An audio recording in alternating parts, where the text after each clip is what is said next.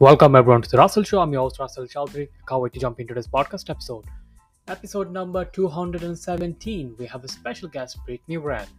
In this episode, we'll discuss with Brittany the topic of her journey on how she started her own business. So don't forget to subscribe, leave a review on our podcast, and let's dive in.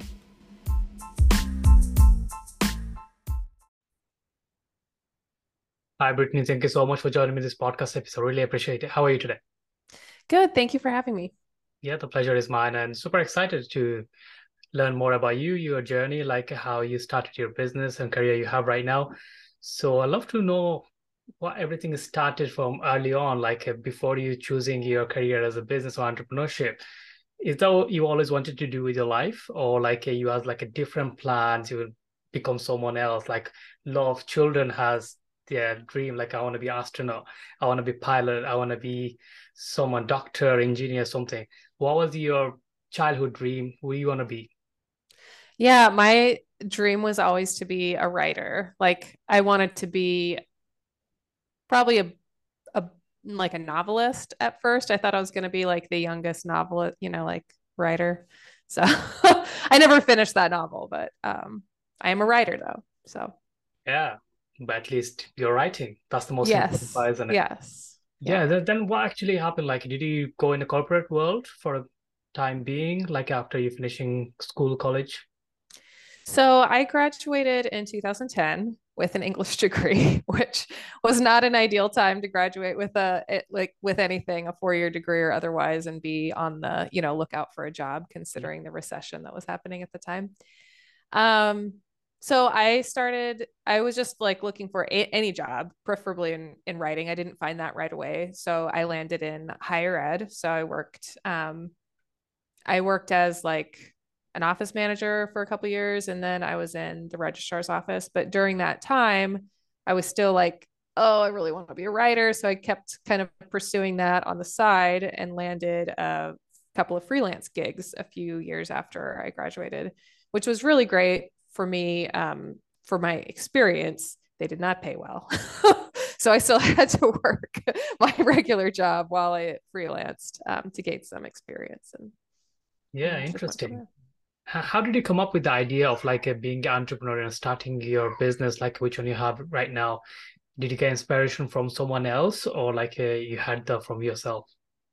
Yeah, so I started, like I said, my exposure to like writing professionally was as a freelancer. And then as I gained experience in that, I moved into an in-house content creator role where I was like copywriting and stuff. And then I worked at an agency for a year. And during that whole time, it was like, I just felt like it was kind of building towards something. And it's not like that whole time I was planning to become an entrepreneur, but it just, when I was working at the agency, it was like, okay, so I'm wearing all of these hats. I'm a writer. I'm also, communicating with and managing this client relationship. I'm doing some strategy work.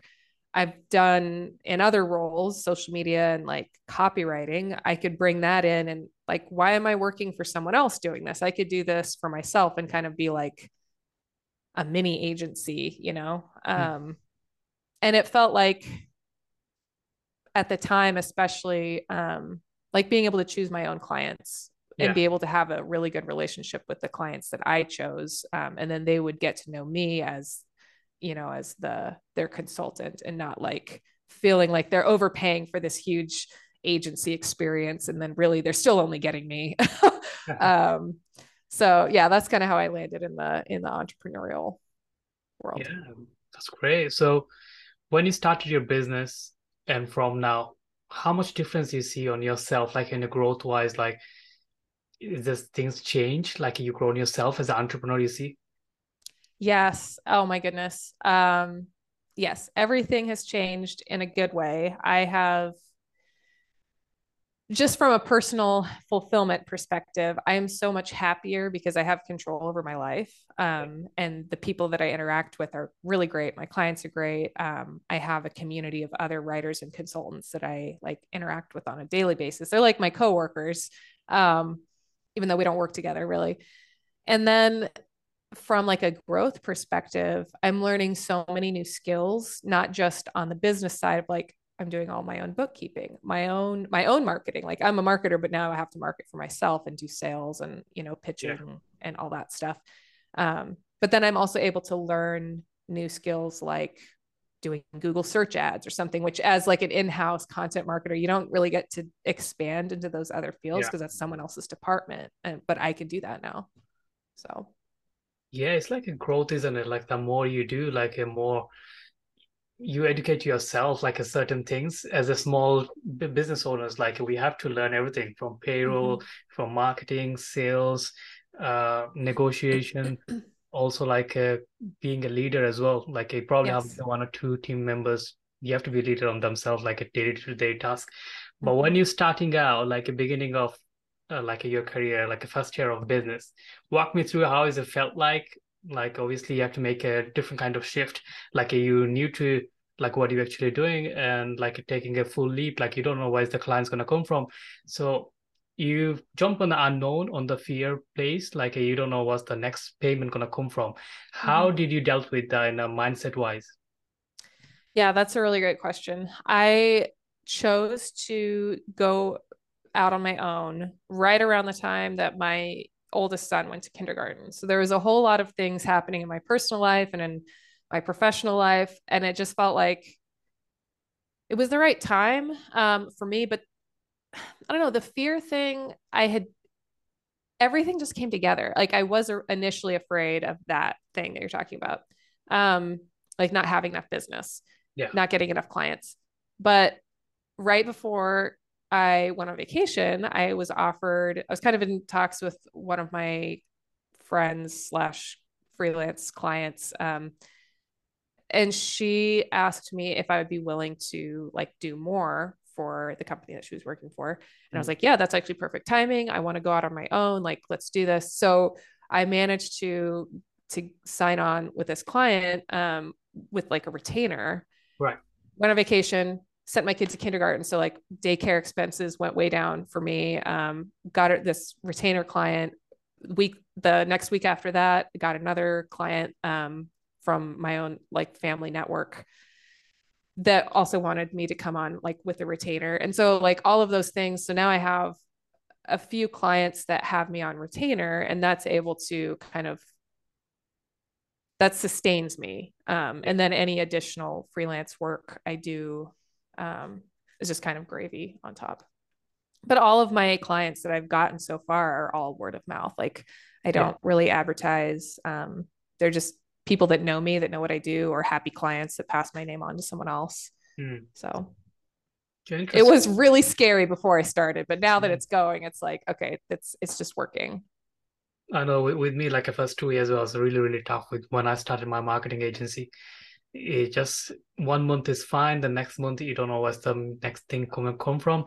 And especially in the UK, like where I'm from, the town, I tried to work on my local market, and the local market didn't actually help me. It's not about the trust. It's more about like, they don't want to pay. They think it's an expense rather than it's an investment for them.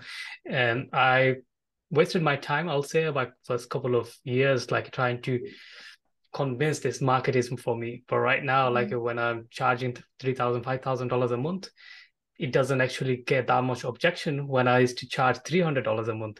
And it was really, really tough. And it's an unknown place as well. Like, you don't know like how long you can survive on that kind of situation. So every day is feel like you need to quit because you have to pay your mortgage, you have to pay your bills and things like that. It's always piling up. So during that time, like obviously, probably have like a certain moments like you feel like quitting, probably not because of the financially, probably like things not going as you planned, or like achieving the success enough, or like you have a doubt like how we're going to handle the success. A lot of people do that. So how do you able to kept on carrying on like moving forward with your business? I haven't run into yet a moment where I feel like, oh, I can't do this, like I want to quit. But there are times when it's very apparent to me, like I'm on my own. In the past, you have a boss, you have coworkers, or even people who are working under you. And so there's like, you're kind of insulated from some of the successes, but also some of the failures. Like there's someone else taking credit for your work. Sure. Like your boss, you know, or whoever up higher up, like gets the praise for your work, but they also insulate you from any failure. So if you mess up, like they're going to like shield you maybe from some of those consequences. But it's a little scary sometimes to think like, okay, it's all on me, the success or failure and everything. Like I get the credit, but I also, it's all on me if something goes wrong. You know, if I advise a client poorly or something happens and this campaign just totally flops, like that's on me. So that part is challenging to wrap my brain around sometimes. Yeah. And do you think like you have made mistakes along the way, like building a business? And if you made mistakes, what would be like a biggest mistake you made, and what would you be doing differently if you have to go back? Yeah. So that's a good question. There's like small mistakes here and there. Like how do I invoice clients? How do I do contracts? How do I set up a contract? One of my clients who I just like, I adore this client, so nothing personal on them, but they initially asked if I wanted to be part of their like Slack channel, if I wanted an email under their domain. And I said yes to this, because I didn't know any better. And now that I'm like, oh, that was a bad call. Cause it makes more sense from a business standpoint to have everything flowing into one inbox, which is my business inbox, and not like having a bunch of separate email accounts. So that's kind of on the smaller scale, which I will just continue to grandfather, like I'll just keep that. But now I know going forward, that's not how I want to do business, because it's not very efficient for me. And then like maybe on a larger scale, I am learning like how to do Google search ads, for example, which is not my area of expertise, but I'm learning how to do it for one of my nonprofit clients. And I did not optimize this campaign correctly, which ended up charging them more per click than I could have. And so that's on me. And I'm, you know, in the process of trying to fix that and trying to like navigate all of the fun Google laws and rules. It's like we all made them kind of small mistakes. Mm-hmm. And even though we are still doing it, like a lot of things, new things comes up. Like industries changes, new software comes in, and we're trying to figure things out, and we end up losing some kind of money. Things works sometimes it doesn't work. Mm-hmm. So this is a learning phase, isn't it? But I remember biggest mistake was like, I was keep on changing my niche and where's my ideal target market. Like we could have figured that out. And that actually took a lot of time, because you're learning one industry, one niche, and then you're switching to a new one. So you have to learn again from scratch again, so it takes like twice as much time. But if you stay for a longer period, like I wouldn't be making much more money, get more success, the size of the business would be double. But again, when you're starting out something, you don't know like where you're heading to, and I wouldn't say a mistake again, because of you get to learn so many things. Is the right niche to focus on? Do you enjoy with the client? Do you enjoy like working on the same creatives and everything? And you probably experienced that as well, like the kind of books you write, you probably specialize in certain kind of books. You're not writing for everything. You're not writing about ghost or like a horror kind of scene, or not like romantic. So everyone is different.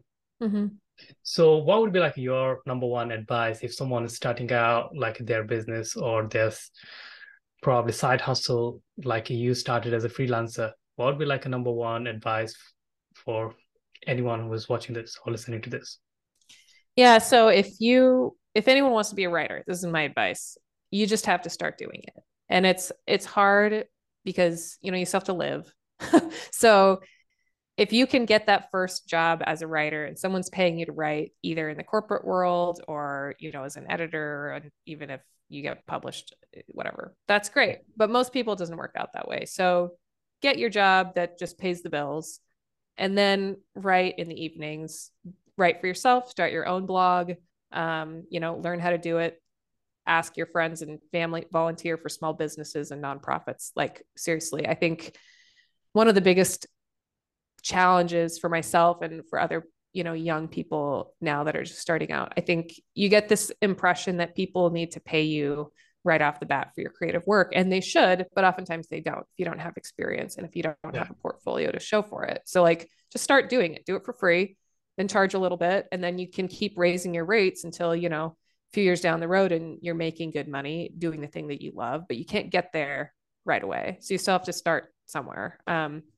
I started, when I first started freelancing, I was making $40 per blog article that I wrote, and it was 500 words. I finally whittled it down to like 2 hours a piece. And I was, so like $20 an hour wasn't bad. But you know, you can make more once you have experience. And I think that's the biggest, you know, as a writer, it's like, you just have to start doing it.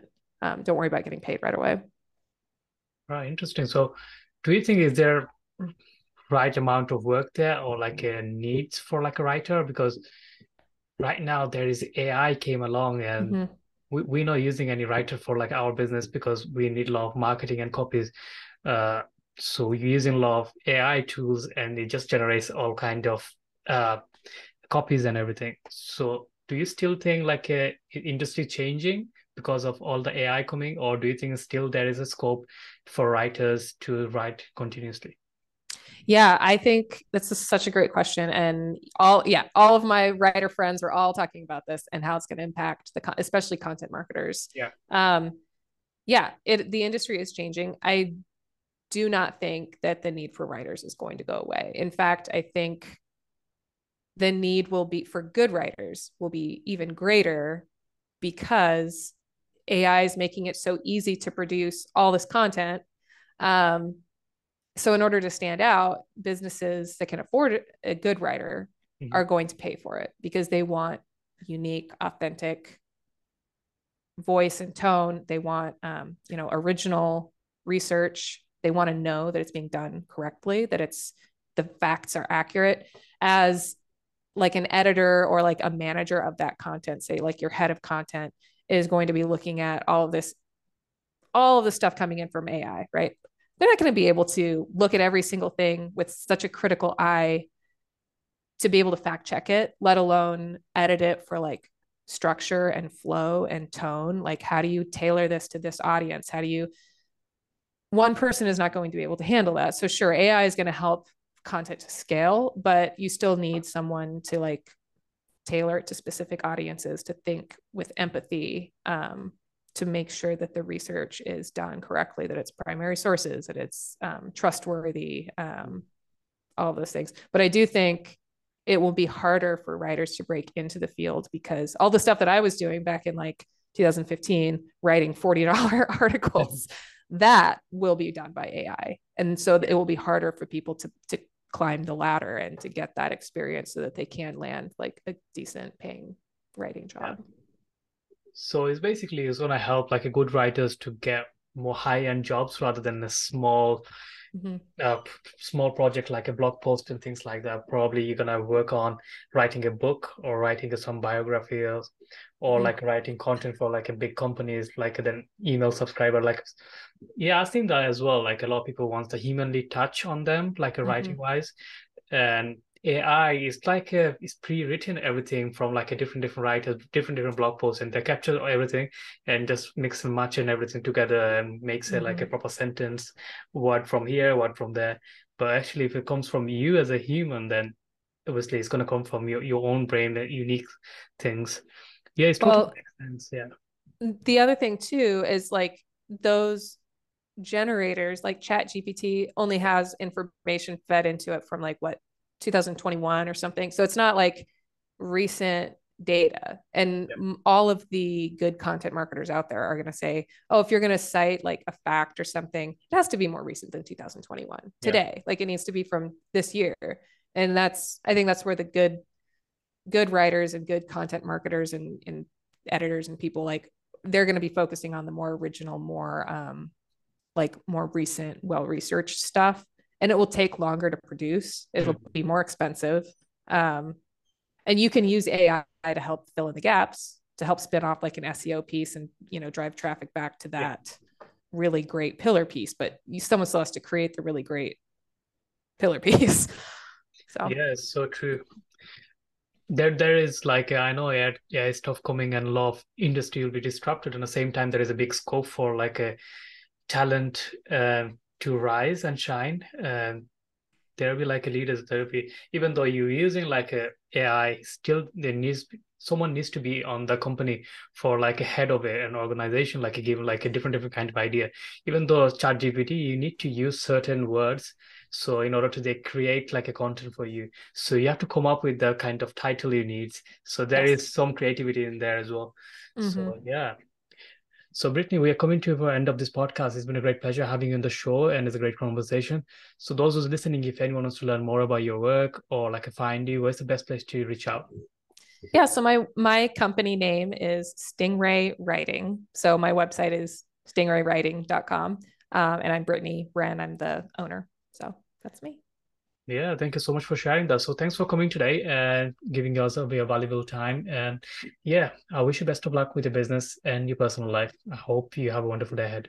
Thank you so much for having me. Have a good one. Yeah, most welcome. Thank you. That's a wrap, guys. Thank you so much for listening to this podcast episode. I hope you got some value from it and enjoyed the conversation. If you want us to learn more about Brittany, go visit her website or reach out to her. Until then, I'll talk to you in the next episode. Take care.